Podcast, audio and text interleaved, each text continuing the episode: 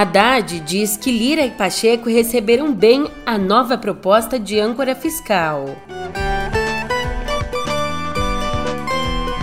E às vésperas da reunião do Copom, o evento do BNDES dispara duras críticas à taxa básica de juros.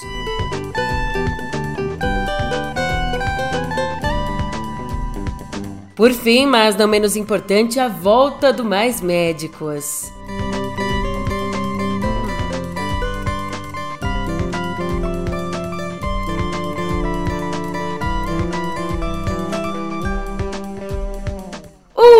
Ótimo dia, uma ótima tarde, uma ótima noite pra você. Eu sou a Júlia Quequia e vem cá, como é que você tá, hein? Particularmente, eu não sei pra você, mas particularmente o dia de hoje me traz uma paz, porque é terça, 21/3/2023. Se a gente pega aí o 21 e dividir por 3, dá 7. E a soma dos números de 2023 também dá 7, o 2 mais o 2 mais o 3. Que paz de espírito, meu Deus, que bonitinho, tudo redondinho. Mas também eu acho que com essa abertura, né, deu pra perceber que eu ando meio perturbada. E se assim como eu, você tá precisando de uma âncora pra te fincar na realidade, vem aí no pé do ouvido. Como nação, né, a gente tá precisando de uma nova âncora, então... Sem mais delongas, porque a gente já teve várias delongas, sem mais delongas, no pé do ouvido.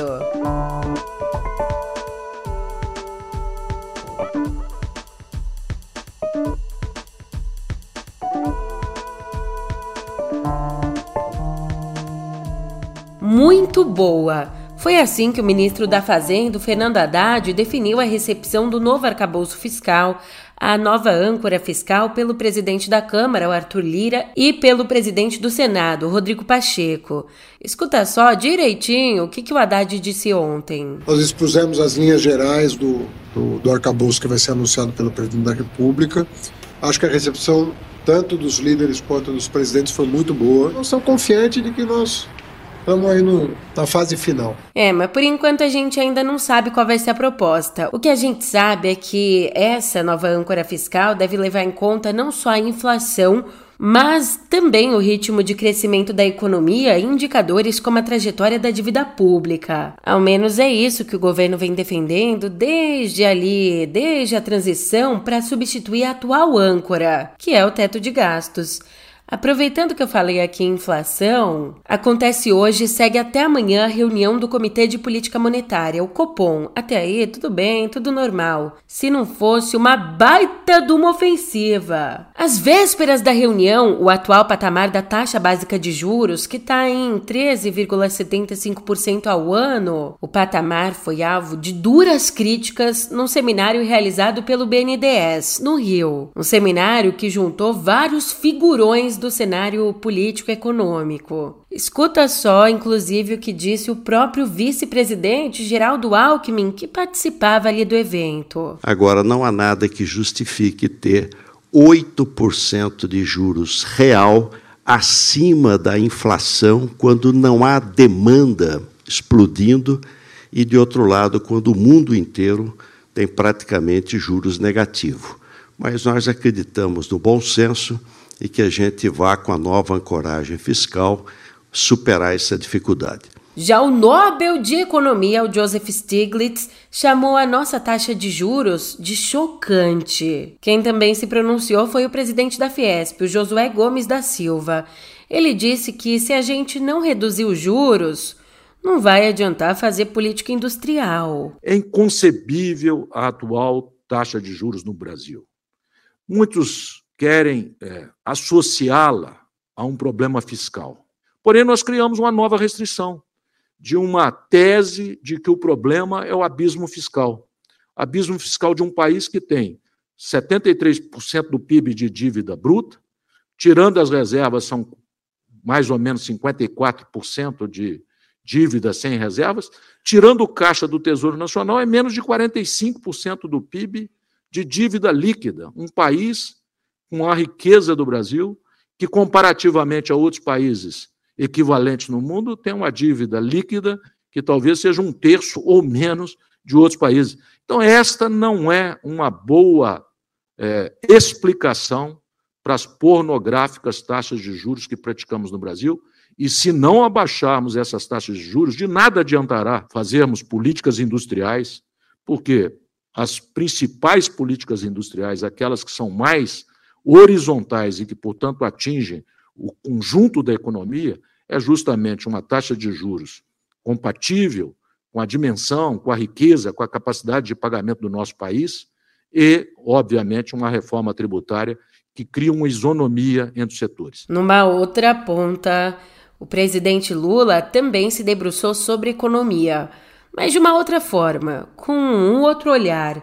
Durante o evento nessa segunda, o evento de relançamento do Mais Médicos, que eu vou detalhar para você ali na Editoria de Viver.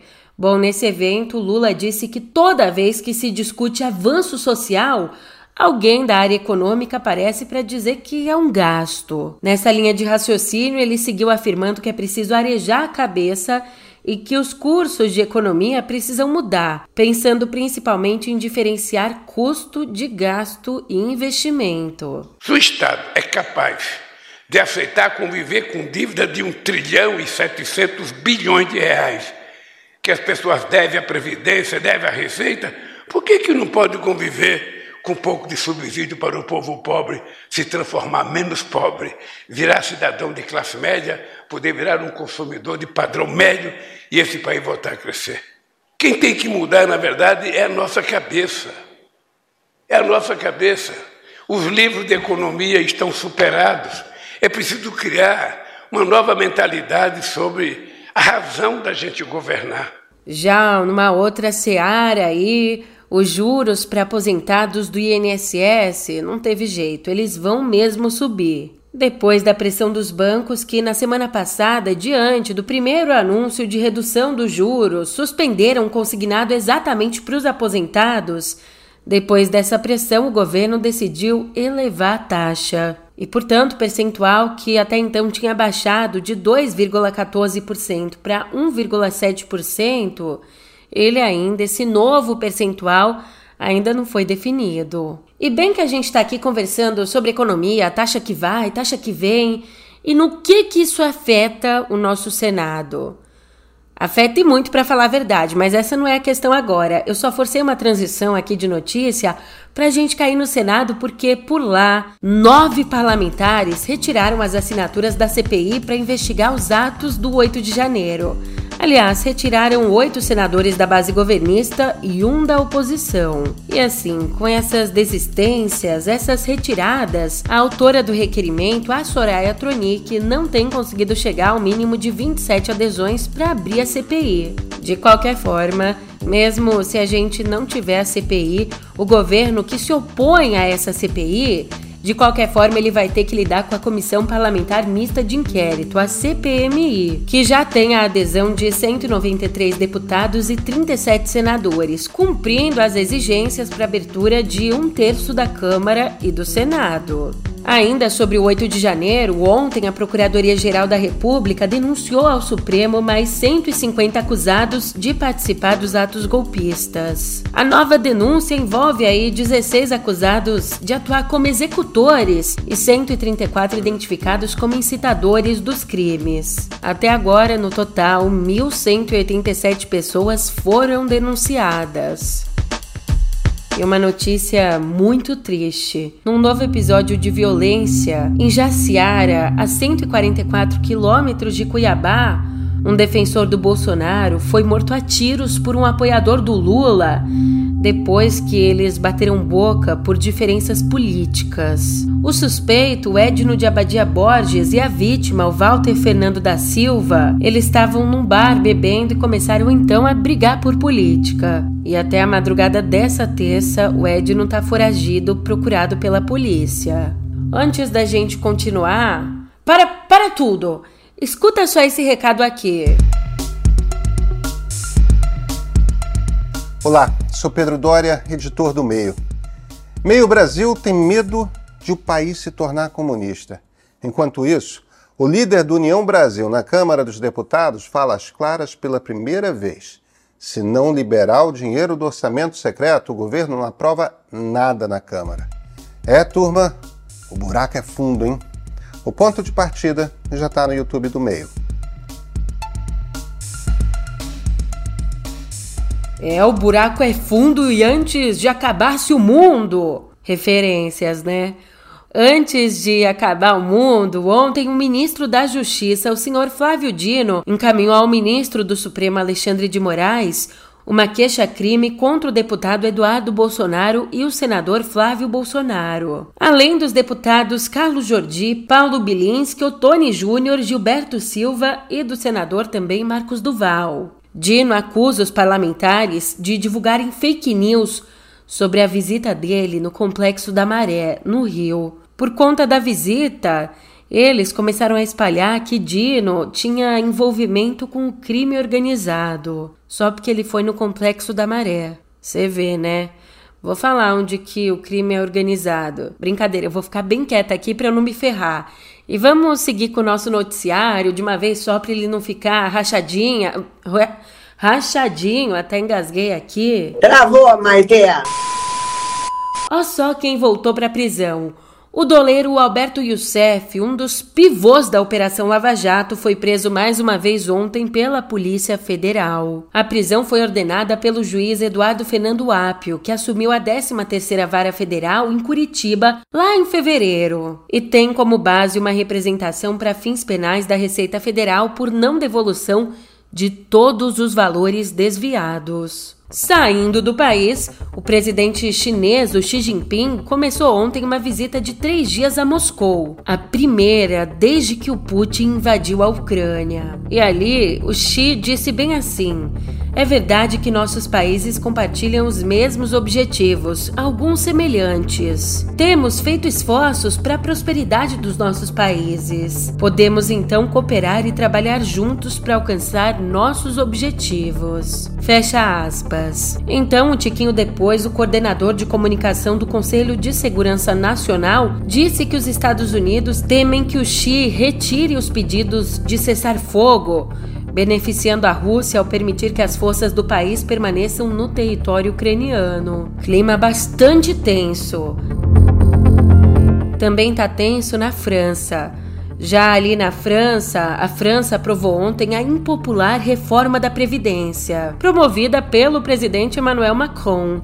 E a aprovação aconteceu horas depois dos deputados rejeitarem a segunda moção de censura apresentada contra o governo em resposta à adoção da reforma por meio de um decreto. Então, de novo, para mostrar o descontentamento, os franceses foram às ruas contra as novas regras e pela forma como as mudanças foram aprovadas, sem diálogo com a população, passando por cima do legislativo por meio de um decreto.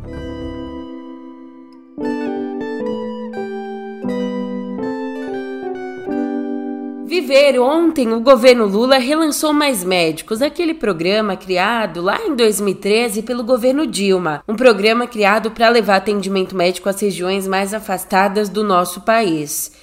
E os próximos editais do programa vão dar prioridade a brasileiros formados aqui no país ou no exterior. Mas sim, existe a possibilidade de contratação de estrangeiros caso as vagas não sejam preenchidas. Que é bem complicado ter que dizer isso, né? Porque, enfim, se fez uma ideia tão absurda do que foi o Mais Médicos, mas... Nós queremos que todos os médicos que se inscrevam sejam brasileiros. Esse é um esforço comum da nossa ministra, esse é um esforço comum do edital, de garantir que os médicos que se inscrevam sejam médicos brasileiros formados adequadamente. Se não tiver condições, a gente vai querer médicos brasileiros formados no estrangeiro, ou médicos estrangeiros que trabalham aqui. Se não tiver, nós vamos fazer chamamento para que médico estrangeiro ocupe essa tarefa, porque o que importa para nós não é apenas saber a nacionalidade do médico, é saber a nacionalidade do paciente, que é um brasileiro que precisa de saúde. Como disse o próprio Lula, vão ser abertas 15 mil vagas esse ano. Dessas 15 mil, 5 mil já existem, 10 mil ficam com a contrapartida do financiamento dos municípios. E uma informação importante, anota aí. O valor das bolsas foi mantido em R$ 12.800, mais um auxílio moradia. Um auxílio que varia conforme a região ali de atuação. E só nesse ano, o investimento total do governo no Mais Médicos vai ser de R$ 712 milhões de reais. Há investimento também na área da segurança. O ministro da Justiça, o Flávio Dino, anunciou ontem um investimento de 100 milhões de reais para a segurança pública do Rio Grande do Norte. E esse valor, esses 100 milhões, chegam aí como um recurso extra, sem contar com o que já tinha sido disponibilizado para o Estado. Nessas contas secundárias aí, segundo o ministro, 5 milhões foram oferecidos desde a última terça, quando começaram os ataques a veículos e prédios públicos. Também foram oferecidos mais 20 milhões que vão ser destinados para compra de viaturas. E não tá fácil não, a segurança por lá precisa de bastante atenção mesmo. O estado registrou o 7º dia de ataques na madrugada dessa segunda, quando criminosos tentaram incendiar uma base da PM em Natal. Pelo menos eles não tiveram sucesso nessa ação. É sempre bom tiquinho de esperança, né? O 6º relatório do painel do clima da ONU, relatório divulgado ontem, afirmou que mesmo o planeta estando com a maior pressão climática da história, ainda é possível conter os danos e garantir o futuro da humanidade. Ufa! E as recomendações que estão nesse relatório devem guiar as políticas públicas até o fim da década, para garantir o corte de ao menos 48% das emissões de gases do efeito estufa até 2030, o que deve manter o aquecimento global em até 1,5 graus Celsius. Bem, e como opções para mitigar o problema da sustentabilidade, o documento aponta o uso de energias renováveis, melhor manejo de florestas e redução do desperdício de alimentos.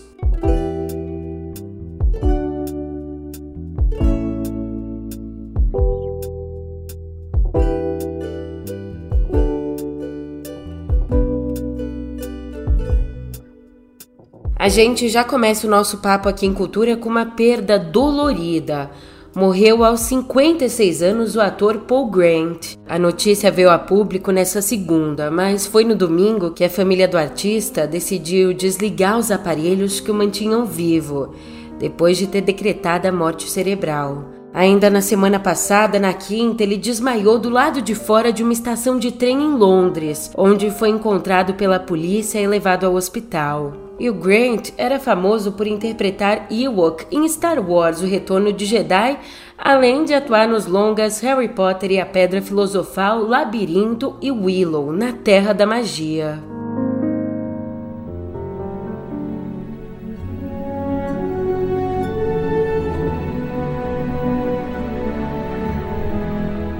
Voltando ao nosso noticiário, olha essa aqui. Se tudo der certo, sair nos conformes, tintim por tintim, tudo lindo, maravilhoso, o ator Denzel Washington deve atuar com Paul Mescal na sequência de Gladiador, o lendário filme de 2001 que venceu 5 Oscars, incluindo de melhor filme. E aqui o Denzel tá interessado em interpretar o papel escrito pelo diretor Ridley Scott, especialmente pra ele, vai achando que é pouca coisa. Lembrando que os dois, o Ridley e o Denzel, já trabalharam juntos em O Gangster lá de 2007. Bem, a sequência de Gladiador, que tá com a estreia marcada pro dia 22 de novembro do ano que vem, o Gladiador 2 já tem confirmado no elenco Barry Keoghan, indicado ao Oscar desse ano pela atuação em The Banshees of Inisherin. Imagina, a expectativa tá pouca, hein? Denzel Washington, Paul Mescal, Ridley Scott e Barry Keoghan. Vai vir pouca coisa, imagina. E tem gente aniversariando por aqui. Para comemorar aí os 60 anos do Doctor Who, a franquia vai lançar um especial multimídia chamado Doomsday. Hi, I'm Doom. Blame my mother. I'm the universe's greatest assassin, and in one day I'm going to die. unless I can find the doctor. E nesse especial, a personagem Doom, interpretada por Sus Kempner. A Doom vai ter só 24 horas para viajar pelo tempo e espaço em busca do doutor. A única esperança dela contra a morte iminente. Tudo bem, né, que a morte é iminente para todos nós, um papo filosófico aqui no meio do nada, mas só para te lembrar de aproveitar bem o seu dia. Seja feliz. Comece o dia usando 3 palavras: agradecer, amar e fé. Agradecer a Deus por todas as coisas, amar a vida que Deus te deu, fé para crer que tudo vai dar certo. Agora deu cara aí mesmo, viu? Beijos de luz, Estevão Ferreira. Pronto, uma mensagem aí de bom dia. Voltando à notícia, por que é um especial multimídia? De acordo com o showrunner Russell T. Davies, a trama vai ser trabalhada em livros, quadrinhos, áudio e videogame, com cada parceiro criando sua própria aventura adaptada, focando em uma das 24 horas disponíveis que a Doom vai ter para completar a missão. E ó, fica ligado que o especial deve ser lançado até o fim do ano. Já tá aí, né? Não falta um tempo pro fim do ano, mas você entendeu.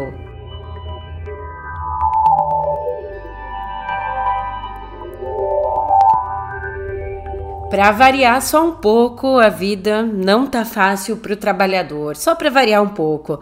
Nessa segunda, a Amazon anunciou a demissão de mais de 9.000 pessoas. Todas elas vão ser desligadas nas próximas semanas. E com esse novo número, as demissões na Amazon já chegam a quase 30.000. E ali, num comunicado, o presidente da companhia, Wendy Jesse, disse que a segunda fase do processo de planejamento da empresa foi concluída esse mês, o que levou a cortes adicionais de empregos. Já as contratações, elas devem continuar, só que só para áreas estratégicas. E sobre a decisão, o CEO da Amazon disse que a revisão no quadro de funcionários é motivada pela instabilidade econômica. Vale dizer aqui que nos últimos meses, outras Big Techs, como Twitter, Meta, Microsoft e Google, também anunciaram cortes expressivos. E agora, mais essa aqui na Rússia. Funcionários do governo russo foram proibidos de usar iPhones. Proibidos por conta aí do medo de que os aparelhos sejam vulneráveis à espionagem. E o que acontece? Num seminário para autoridades, o Sergei Krylenko, o primeiro vice-presidente da administração presidencial, ele pediu que os funcionários que estão trabalhando, que vão trabalhar na campanha de reeleição do Putin para 2024, pediu que eles troquem de celular até abril. E ainda, de acordo com a imprensa local, ele teria pedido que as autoridades substituam os iPhones por Android, aparelhos chineses ou russos. O Kremlin acredita que os telefones da Apple são mais suscetíveis a hackers e espionagem de especialistas ocidentais do que outros smartphones. Pelo menos pra gente terminar bem, olha que notícia incrível, a tecnologia aplicada para melhorar nossa vida, para tentar reverter um pouco da burrada que nós, como seres humanos, fazemos todos os dias. Uma equipe de brasileiros que desenvolveu uma tecnologia para detectar vazamento de óleo nos oceanos.